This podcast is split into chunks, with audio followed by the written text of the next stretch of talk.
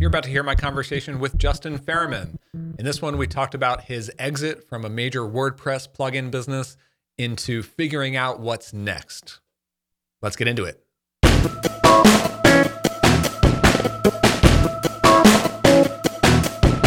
Hey, here's my real time ish update for you, and I'm recording this one on May 6th, 2024. First, I just want to say that once and for all, the name of this podcast, I'm sticking with the name Open Threads.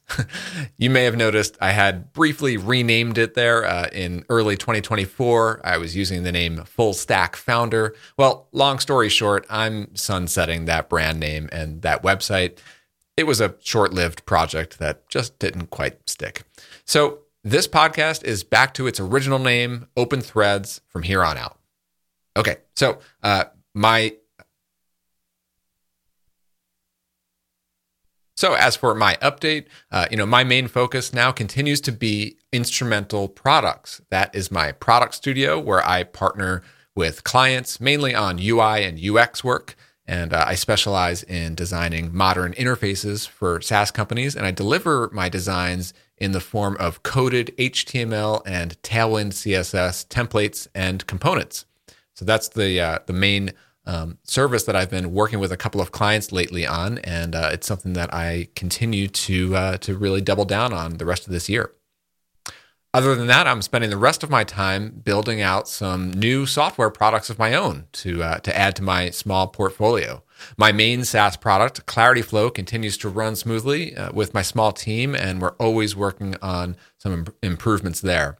So that's my update for now. On to the show.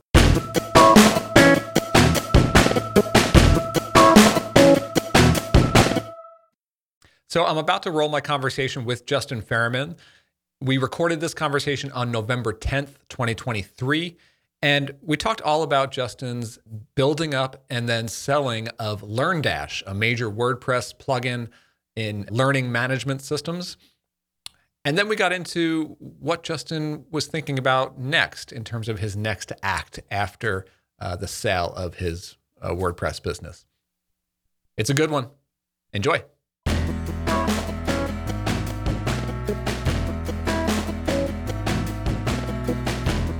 Justin Ferriman, welcome to the show. Well, thanks for having me, Brian. I know we were talking earlier that we feel like we've met each other in person, but we couldn't figure out where that, where and when that was. You know, I think most of my conversations on this podcast start with exactly that. It's you know, I I love to like invite people who uh, I'm sort of like friendly with on on Twitter and and whatnot, and just mm-hmm. folks who I just think are doing really interesting things and especially going through interesting transitions. And this podcast is basically my excuse to uh, to meet in person. So. Oh, I'm happy to be here. So, I mean, Justin, you you, you know, a lot of folks know you uh, as the founder of LearnDash, uh, which you've mm-hmm. exited a little while back. Um, so I want to yep. hear some of that story, but I'm also really, really interested to hear more about the transitions that happened sort of like before and after that exit. I know there was like another SaaS product in there, and then most recently your your coaching. And I mean, I'm super yeah. interested in like really like all of those things. Like I'm I'm running a SaaS right now. I'm, I'm actually, uh, this isn't super public. Maybe by the time this goes live, I'm actually starting to craft my own coaching service as well, oh. like a uh, like a side coaching offer pretty soon. Um, and of course, my SaaS is for for coaches too. But anyway, why don't we kind of step back and before we go back into your story, how do you describe what you're doing today? Today, I work with founders of let's call them remote businesses. It can be software or selling digital products. Um, everybody's I've people from startups like pre-revenue to seven figures, multiple seven figures, and I coach these founders on you know completing their their goals and their tasks and challenges ahead of them. A lot of conversations and strategies around marketing and brand positioning because that's somewhat of my forte, but everything in between from personnel management to um, eventual exits, which I have the experience with now, and I'm really being that sounding board. I found as a founder that I didn't really have as many people to kind of bounce ideas off of. I had a few in a trusted network, and that can be really valuable because everybody's used to reporting to us. But as a founder, like who do we mm-hmm. report to? Who do we go to for ideas or inspiration yeah. or just gut checks? Yeah, 100%. I've only actually just recently started working with a coach um, a couple months back. and like for for many years I've had like mastermind groups and mm. kind of mm-hmm. a close circle of other founder friends that I would get advice from, but um even even with them and I share a lot with them, but like and there's always like good feedback and, and whatnot, but it's been pretty eye opening for me just working directly one on one with a coach. Um, mm-hmm. It's it's really a much deeper, more more sustained uh, relationship with advice and feedback because it's like someone who's like not in my business every single day, but much deeper into the business than friends who have a little bit more of a surface level understanding of things. You know? Yeah, yeah. That uh, I think you hit the nail on the head. That's the value of having a coach and um, there's like the you know holding yourself accountable to the promises you make to yourself, and so you know the coach helps with that. Masterminds are great. I've done those too, and there's kind of an aspect of that in what I do today, which I'm sure we'll get to in a little yeah, bit more detail. I want to I want to ask about it. I was lo- looking at the website uh, at brightgrowth.com. Yeah. Mm-hmm. So we'll we'll get into that. I wanted to, like I know that you you've structured you have kind of an interesting structure on that. But let's go back. I mean, so with LearnDash, uh, we don't have to kind of like rehash uh, the whole story of that. But um, I mean, at this point today, how do you sort of like look back on your time, you know, starting, growing, and we'll we'll get into the exit, but like maybe the, the years of like actually building that business. What how how do you look back on that these days? What what are like the big highlights for you? well, I think the first big highlight was that transition to it from my full time job. The my story of LearnDash, so I was doing it for eight years roughly, and there was a lot of changes in kind of what LearnDash meant to me or what it was in my life during that time. Prior to LearnDash, I was a consultant in the e-learning space, so kind of the similar industry. And I was on the road every week, Monday through Thursday, Monday through Friday in hotel rooms with clients Mm. And I loved the industry, but I hated that part of it, not controlling my time, being told where to go and and being in airports and airport delays and so on and so forth. Hmm. I'd always had this entrepreneurial mindset and dabbled in different things and had plenty of failures beforehand. And I was I remember very vividly I was in a conversation at a client site about a learning management system and we were talking about which one we would use for their big corporation and the concept of open source LMS came up. And at the time, and still today, Moodle is one of the more well known open source hmm. learning management systems. But I had a hobby with WordPress just on the side, doing businesses here or there. And I was like, man, that'd be really cool if WordPress had an LMS. And they didn't. I went and I remember I looked it up in the hotel room that night. There was nothing there. Hmm. And so I started blogging about that concept. This was March 2012 started blogging about the okay, concept. Yeah, of, I was going to ask 2012 because like now there are definitely a whole bunch of options yeah. out there for, for courses. And stuff. I know. Um, well, it's funny, like, because I just Googled that, right? WordPress LMS and nothing. And so that huh. to me, I was like, okay, there's my keyword I'm going to target because nobody else is calling it that. And uh, yeah, I blogged. I put a little sign up at the top of the page, you know, like find out when it's released. I didn't know if I was going to release it. Mm. And I just started blogging about e learning and sometimes WordPress and e learning and just things I liked. And a few months later, I decided to have it built after a few thousand people signed up for this email list. Hmm. And so found an agency because I don't know how to code. I'm not technical in any way. And found an agency to build it. They built version 1.0. And January 2013, I launched the product. Probably like the worst possible way. I think I, I launched it at midnight, which is like so stupid when I think back on it. But yeah, I launched it and four months after that, I left my career to focus on it full oh, time. Oh wow, that fast! Just did yeah. it did it grow that fast, or did you like have some like runway to to go out on your own and and get it to profitability? It was just growing that fast. So I in the in between time, I found a developer, a contract developer, to be the person that worked on the code after the agency and I reinvested every dollar back into fixing the bugs and fixing the issues. Mm-hmm. And then I would just focus on promotion and support because I could do that.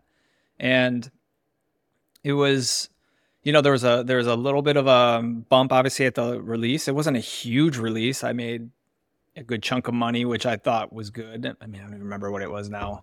Maybe it was like eight to ten thousand bucks or something um, right off the launch. And then it kind of like the the life cycle of a market usually is you release something And then there's like this delay effect where you get a bunch of adoption and then there's this pullback as the market decides, is this worth it? And then if it is, they start telling people and start blogging about it or whatever, it starts to pick up again. So that's what happened mm. in January. It kind of had this hit.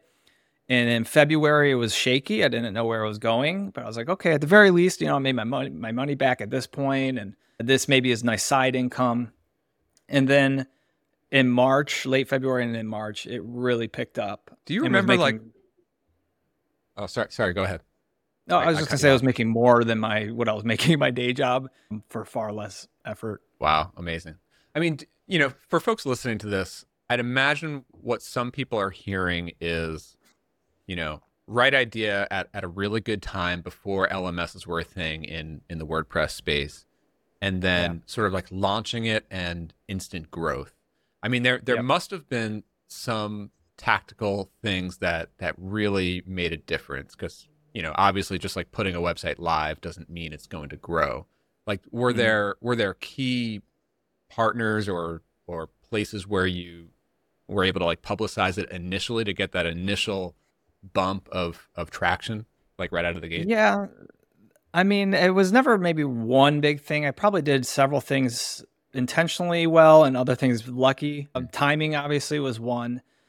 What I did that people weren't doing before is I connected the dots between memberships because there were membership plugins. Mm-hmm. But like why why do you have a membership plugin to have a course? So I just connected that dot of okay, you're actually selling courses and implemented more course features like tracking of your progress, quizzes within this membership site so that I think resonated with with folks. That wasn't like my intention. I think that worked. Prior to the launch, I did this strategy. I, I don't remember where I read it from. It wasn't my own, but I had this email list, and so I emailed emailed everybody and said, "Hey, I'm going to be releasing this soon. I'm going to give away X number of free copies. I forget how many. And if you write or post on Twitter or write a blog post or something about LearnDash and what's coming." And so I think there were like 50 people that did that. I mean, not it was a decent amount, not a lot compared to the list because I probably was like 2,500 people on the list at the uh-huh. time. So were you and, like like regularly blogging and like you had a bit of a yeah, audience at that time? I, I I blogged at least three times a week, sometimes four. And then when I went on my own, I blogged every day for at least two years. And that was the main driver. And by the time I exited, the the website got over a million visitors a month, many of which through the blog. Yeah. So the blog was the main workhorse. Uh, anyway, so I did this little contest. People submitted, hey, I wrote this, I wrote that, and I gave away the winners with some randomizer. But what I did after is I emailed the people that didn't win and said, like, hey, thanks so much. I'm going to give you this super discounted price. This thing was like 29 bucks. 29 bucks as a thank you for the next 48 hours. And like every one of them bought it. Mm. Um, so that was like 40 some odd people at 29 bucks. So that was a good little like push initially. Plus, I had all these blog posts and stuff talking about LearnDash WordPress LMS. I mean, blogging and search engine results and stuff were a different place in 2012, 2013. Yeah, yeah. So that really helped at the time. Amazing. And then from there, I was just relentless on improving the product and talking about my value proposition. Like there were other competitors who kind of caught wind of this that had way more money than me. Like at the time, it was WooThemes, which is acquired by Automattic, became WooCommerce. They had a competing product, and they it was very polished. Mm. Mine was a little bit rudimentary as I was getting going, but I was like, look, I don't have to beat them on all their product line. I just have to beat this one product. Yeah. My motto at the time was I wanted to be their Wendy's uh, to their McDonald's. Because hmm. for in the 80s wendy's strategy was always to open a location across the street from mcdonald's. So like anywhere they were mentioned at any blog post i was always in the comments. I was writing the authors asking to update the article to include yeah. LearnDash yeah let's I'm get really in, in the conversation or in the mix in, in that like category of of products. Exactly. I like yeah. it i mean yeah so like two things kind of stick out to me there. One is you know going back to, you mentioned this a few times literally just using the term lms and I, I could totally see i sort of remember this this era uh, uh, probably still today there's some truth to this where it's like especially in the wordpress space where okay they uh, there's a lot of people thinking that they're building an, a member a quote unquote membership tool or like a forms tool or mm-hmm. or something like that but they're not actually mapping it to the terminology and the job to be done that the customer is thinking about like customers are not thinking about like pages from access of login. They're they're thinking about like delivering a course to my clients or delivering a course to my students. You know. Exactly. Um. So yeah, like really speaking that that language, and that just you know you're you're in that space. You're you're in that market. You you know how those customers think and and speak. You know. Exactly. Yeah. And the, the whole WordPress LMS piece, I remember looking at the time, there were like 200 searches a month, maybe for that term when I was targeting it. And little did I know that I was going to create this huge segment because then everybody started calling it a WordPress LMS. And now it's, as you mentioned, I mean, there's countless options and then SaaS options. And I mean, you can Yeah. just throw a stone and you're going to hit some kind of software that allows you to create and sell courses. How did so? How did pricing work? Uh, because I I know also during that period, probably across most WordPress products, there was like this big transition from the traditional WordPress plugin pricing to more of like a SaaSify approach to to WordPress products. Did did LearnDash go through that same Yeah. evolution? Yeah, definitely. In the beginning, it was just you bought it once, there's no renewals or anything. And that sounds crazy today, but that's just what it was at the Yeah. time for WordPress. It was actually WooThemes that changed that for everybody. They started implementing a renewal, Mhm. and then you would get like a discount on the renewal. I mean, it was very, very soft the way that they did it. But Yeah. in the beginning, yeah, it was buy it once and you had it forever. And what's interesting about that is when I sold the business and I was doing my management presentations and I did a lot of them, everybody wanted me to quantify the loss of future revenue based on those time purchases, which was nothing. And I just, I explained that Mhm. because it was only the first year, maybe year and a half, maybe two years max where that was happening. And it was still at like a lifestyle business stage for me at that point. Um, but people, yeah, people care, investors care, uh, obviously, if, yeah. if there's going to be loss of future revenue with that. Um, how about like the the team? How did that grow over over the years that you were running it? Yeah. So the team And was you, you were a a solo long founder time. on it. Yeah. Yep. So the team was contractors. It was me finding contractors. I did support because I was I I could do that. I knew WordPress. I was savvy enough to kind of figure things out. If it was too technical, I sent it to the dev that I contracted. And that was the case for a while. I mean, the first year of LearnDash did about 200K. And I was, I mean, it might as well have been 200 million in my mind, is that was like amazing. I didn't have to work at that other job. I was at home. I wasn't working as much. And support was reasonable. I mean, it was just me and, you know, like a contractor for handling it Nice. As time went on, every it started catching wind, being adopted by some influencers at the time in like the internet marketing space, and people wanted to know what's your tech stack, and so LearnDash was there, and so it got more popular, needed more help. Uh, by the time I exited, it was roughly 40 employees. So And The you were trajectory- all, all remote through that time. everybody was remote, yeah, and by that time we had a mix of contractors and, and full-time employees and all over the world mostly in the us but you know north america in general central america south america asia europe um, we were all over the place Amazing. Um, I mean, I want to get into like the the exit and the transition and everything, but like, how about like the later stage of that business? Like, what were some of the biggest challenges, maybe overall in the business, but but yeah, like like obviously it, it was a great business. It, it was profitable. It was growing um, in a Mhm. great market at, with with great product market fit and great timing. What were the biggest challenges for you, um, looking back on that on that period? well in wordpress in general support is always the biggest challenge anybody my friends or network or people i coach that are in the space like support is more of an investment and cost and more thinking around it than a SaaS traditionally because there's so many factors you can't control. Uh, everybody's self-hosting their site with different plugins. They the anger some people would experience uh, when something wouldn't go right. I mean, it was just a constant that that wore me out. I think more than I thought. Eventually, I got out of support, obviously, and thankfully, and had people way better than me managing it and had a team there. Uh, but that was always a challenge. But the other part, from a marketing business standpoint, was all these SaaS platforms getting in the space. You know, at the time, Teachable Teachable came around right around the same time as LearnDash. In fact, at one point, Teachable did a huge marketing campaign targeting LearnDash users, Mhm. and I remember it was called Kajabi or not Kajabi. It was called Kajabi's great. I like that tool. It was uh, Fedora at the time, and these SaaS platforms saw the opportunity and they had a good system, right? And they kept things basic. Where I always tried to go more advanced in, in the features because that's what I was used to. You know, quizzing is more than multiple choice. You have to have all these different types of quiz questions. And it was we were kind of starting to lag behind in 2018 in terms of the market. There were SaaS platforms people were going to, other WordPress plugins now that had jumped in, which their advantage is they could see what was working and then make it a little bit better or like modify how they presented it because the template was there for them. So in 2019, did a huge version 3.0 rewrite. It took forever. It was a huge challenge. And what I did is I actually brought in one of the more well-known firms in WordPress to help with this project. So I hired them. Um, and then we had our own team. And then I hired a design firm. So I had three, I guess, parties working on this. Mm-hmm.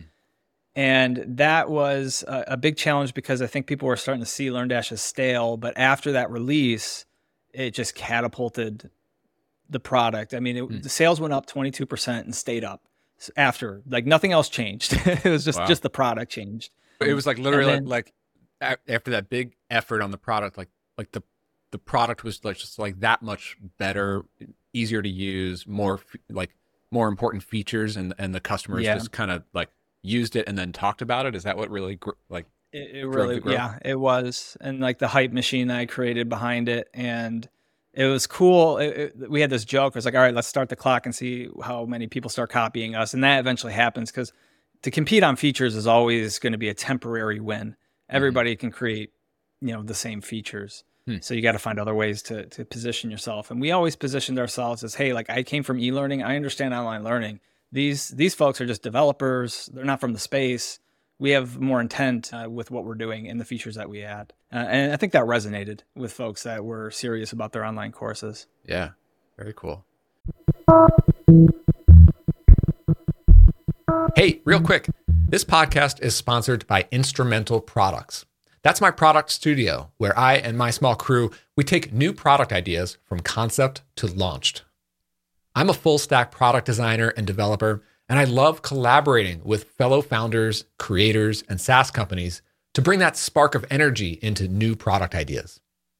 Think of instrumental products as your shortcut to shipping that next idea and getting it into the hands of your customers as efficiently as possible. Got something to ship? Let's talk. Visit instrumentalproducts.com to learn more. So, how did the exit start? You know, the idea of selling the business. How did like where did the the the initial like start of that happen? Like, where, I mean, I'm sure you know LearnDash probably like most other big well-known WordPress companies are getting offers all the time and and outreach yeah. and that sort of stuff. But yeah, like like for you, like when was the first moment of like I actually I might start to look into this or consider this as an option? I started seriously fielding inquiries, like having some conversations in 2019, but nothing really. I still felt like I had more in me. It was off the heels of the big release, so I was kind of energized. Uh, but I was getting worn out, and I knew that it wouldn't last forever. I've been fortunate in my career, whether it's luck, maybe some gut intuition, to to have a good sense of timing. And when when COVID hit and the pandemic came about, it changed the business. Everybody was at home creating online courses. Mm-hmm. So I think in two months I hired 15 people.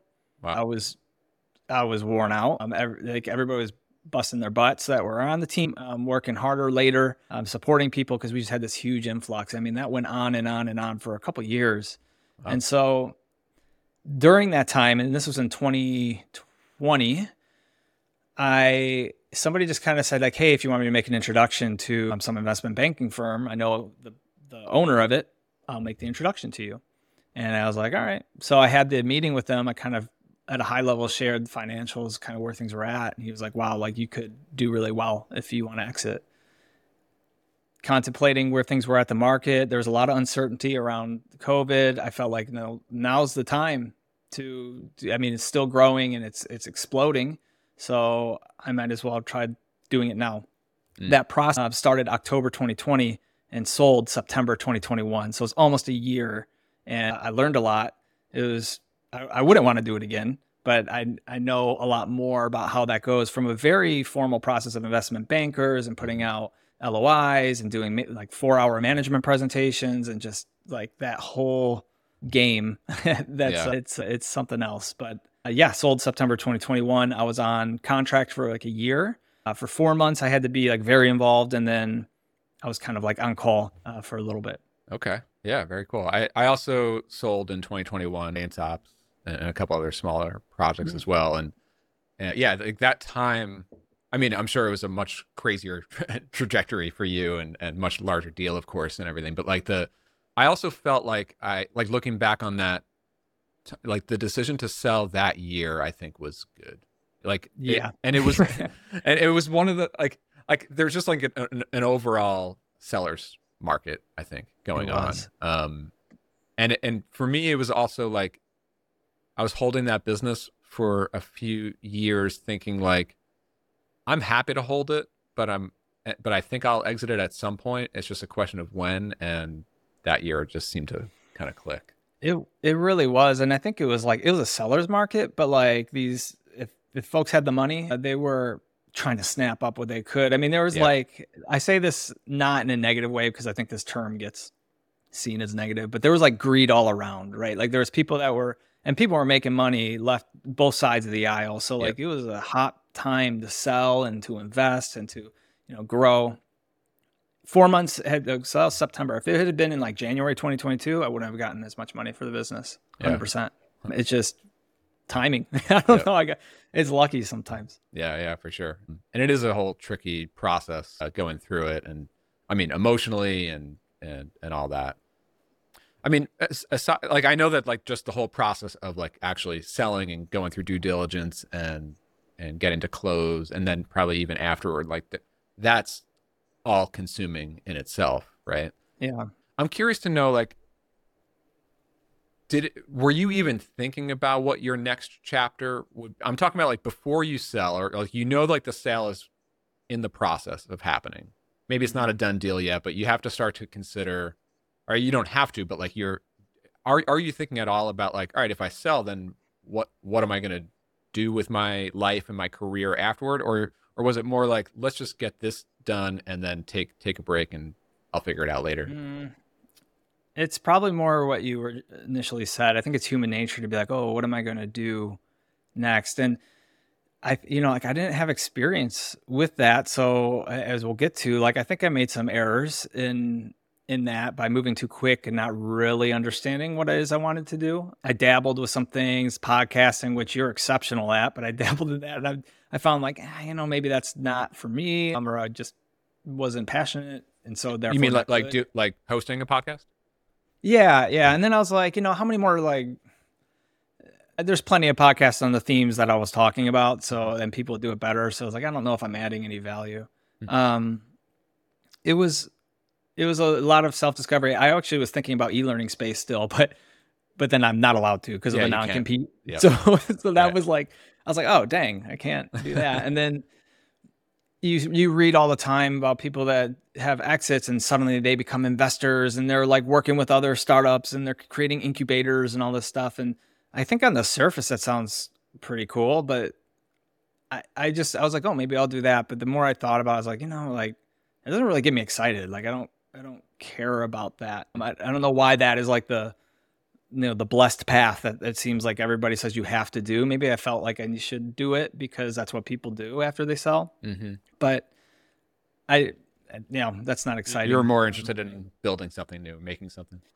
At the time, yeah, I was like maybe making something new. Um, I thought software, and that's what led me to Gap Scout, which mm-hmm. was an AI tool I was creating based on a process I did manually with LearnDash. So Gap Scout, in a sentence, it would look at your software and compare all the reviews that are out there on like every site, review site, or the major ones, and give you using AI the themes of where you're doing well, what's you're not doing well, what's the overall sentiment, where are the gaps in the market, hence the name, um, and then also your competitors and comparing your reviews to your competitors' reviews and doing like a big data analysis with like all these comments and and um, timing of the comments and all that stuff. It was really cool.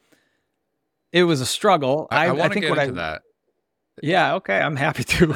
I learned a lot. I mean, uh, so uh, first of all, I when you I remember when you initially announced Gap Scout as like this new idea, kind of like your next thing, and I was I was pretty excited about it because at, at the time I was also pretty heavily into market research and customer research with mm. with my SaaS. And I was like, that this tool is tackling a lot of the processes that I am actually doing. So this is super interesting, and I felt like you were onto something. Um, yeah. I, I, was also that. That's also where I started to follow you a bit more because you you started to embrace the whole build in public thing, which I I love that whole mm-hmm. approach. Yeah. Um, yeah. Always always interested to see what, uh, especially folks like you, like you know, kind of hacking away on on some early early stage ideas. Um, what I'm curious to know, like aside from the pro, like Gap Scout itself, like th- the decision to even do a SaaS, like were yeah. you were you in some sort of like decision mode where you were like, okay, of all the product types out there or business types out there, I think I want to do software again, and let's go mm-hmm. after SaaS. And like, what was your process of like coming to that idea? I think so. At that time, I was coming off of the obligation um, for selling LearnDash, and maybe I was feeling like this intrinsic pressure to like do something. Um, I think there's this unsettledness and not having a definition of like what you do in people. So I was thinking, and I was certainly experiencing it. So I was thinking like, what what can I do? Well, what am I good at? Well, software. And I just kind of defaulted, I think, to what was easy. I was like, yeah, software. I'm good at that. I enjoy building brands. Like I enjoy marketing and positioning. Like that's that's my joy out of software. It's not the tech. Um, I mm-hmm. chose a SaaS because I knew the headaches of supporting WordPress. And I was like, I don't want to do that anymore or be mm-hmm. involved with that. Obviously, the grass isn't always greener, as I learned, but the you know that was kind of like the high level thinking. And I was like, all right, I'm just going to spin up a website. I'm going to start blogging, getting content really got a machine going. Same process I did for LearnDash. I mean, even to this day, there's thousands of people on the email list for Gap Scout, and unfortunately, nothing's going to come of it. But that was my that was the part I enjoyed. I kept running into roadblocks and hurdles with the tech mm. around AI um, that got like I had to get lawyers involved because a lot of these sites were changing their terms and conditions as like ChatGPT and AI and all that became more prevalent. Yeah, that's the other thing. Real... The other interesting thing about Gap Scout is that you you started working on that idea like that was before ChatGPT kind of hit the scene, right? Like that was like it was, yeah. You know, yeah. so you were not before AI, of course, but like before the this most recent wave of, of AI, you know. Yeah, it was. I know it was, and then the AI piece came in, or ChatGPT came in, OpenAI, and that revolutionized and changed things. And admittedly pivoted a little because I was like, how can we incorporate some of this? Mm. And the way it was going to work, I had two AIs. I had OpenAI and, and then another one that was more related to sentiment analysis, and that was being ported into the dashboard. And I had hired an agency to do this, and they're great. It just was such a, I felt like the goalposts were constantly moving. Mm-hmm. And then I had chosen, this was just bad luck, chose one of those AIs that I was going to be using. They were bought out, and then that new company shut it down. So mm-hmm. had to start rebuilding with a different option, which was a nightmare. And so as these things were happening though, like I was like, why? I kept saying, I was saying to my wife, I was like, why, why am I doing this? Like, I hate this. I hate this part of it. And I just wasn't listening to myself. I like the, the, tech, like build, building it out. The tech, yeah. I was like, someone else should be worrying about this, not me. Um, I can speak the language kind of, but like I don't know. And the, you know what, Brian, the tipping point was for me. I received a letter from G2 which is where some reviews are, and they're like, you can't do what you're going to do. Mm. And if you do, we're going to take you to court. So I wow. contacted my legal personnel and I was just like, hey, can you review this? And like, can we have a conversation? They did some digging. They had so, some similar cases in the past. Go ahead. So just like, like they, they had issue with what, like scraping their, their stuff? Yeah. The, yeah, I guess. I mean, it, in so yeah to using their reviews that are super that public are public on the internet like yeah but the lawyers they're like man i know this sounds crazy but they have a case like you can't do if you look at their terms and conditions it's like super draconian in the way they are like you you technically cannot be a consultant and say hey client i'm going to go to the site i'm going to take these reviews put it in excel analyze it myself get some insights and share it in a report that I create for you. Like all manual, no software, nothing. And, and like private, it. like not even like publishing their reviews somewhere else. Exactly. Like just private can't do it. They have grounds to take you to court. Now, will they in that case? No.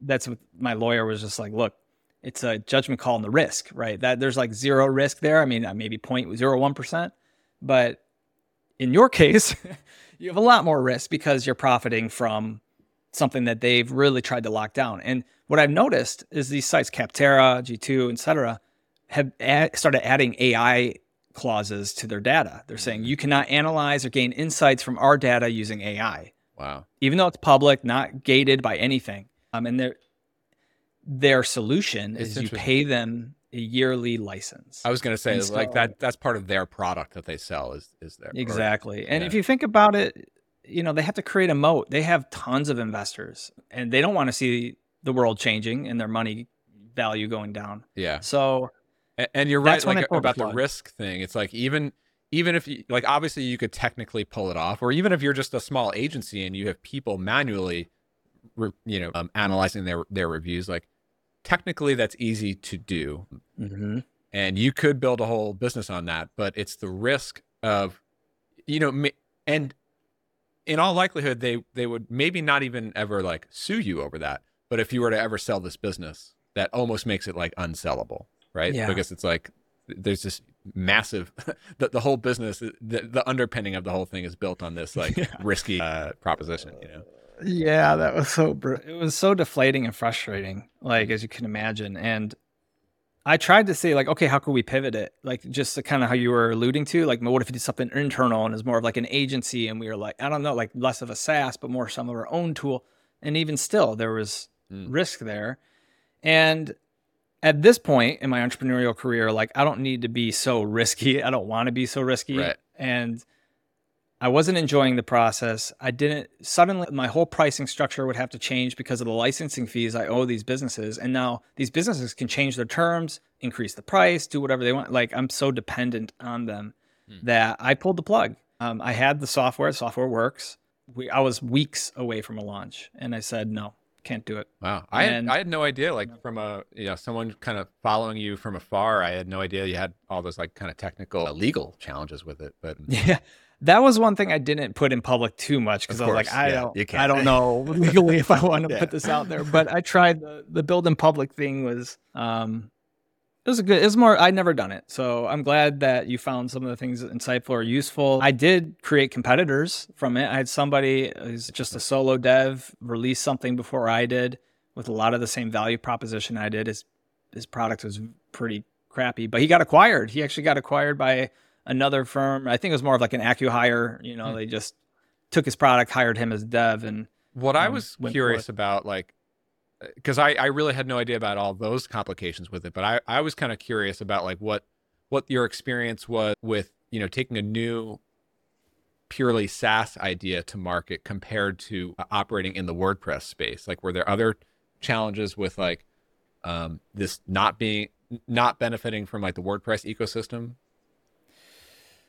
Yeah, well, the WordPress ecosystem is just that. That's very supportive and interested in new products, you know, shiny new objects coming out. Had I been in the WordPress space, and I should mention that my product was going to work for WordPress. Mhm. That was something unique I put in was that you could look at WordPress reviews on like the WordPress repository where plugins and stuff are.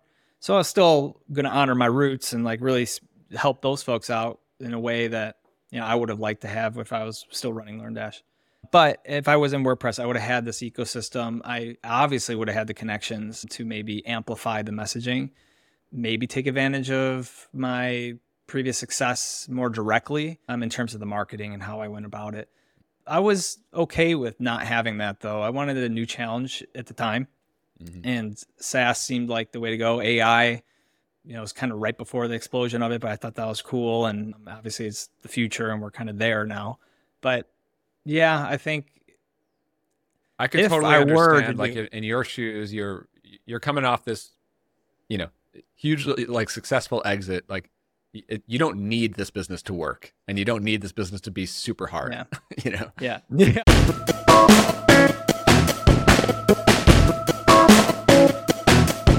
That does it for today's episode of Open Threads. What'd you think? Let me know on Twitter or X. I'm at CasJam. And you can find the full videos for all episodes of Open Threads on the YouTube channel for this podcast. That's youtube.com slash open threads. One more thing. I'd really appreciate if you'd give this podcast a five star review on iTunes. That helps a lot. Thanks for listening. I'll see you on the next one.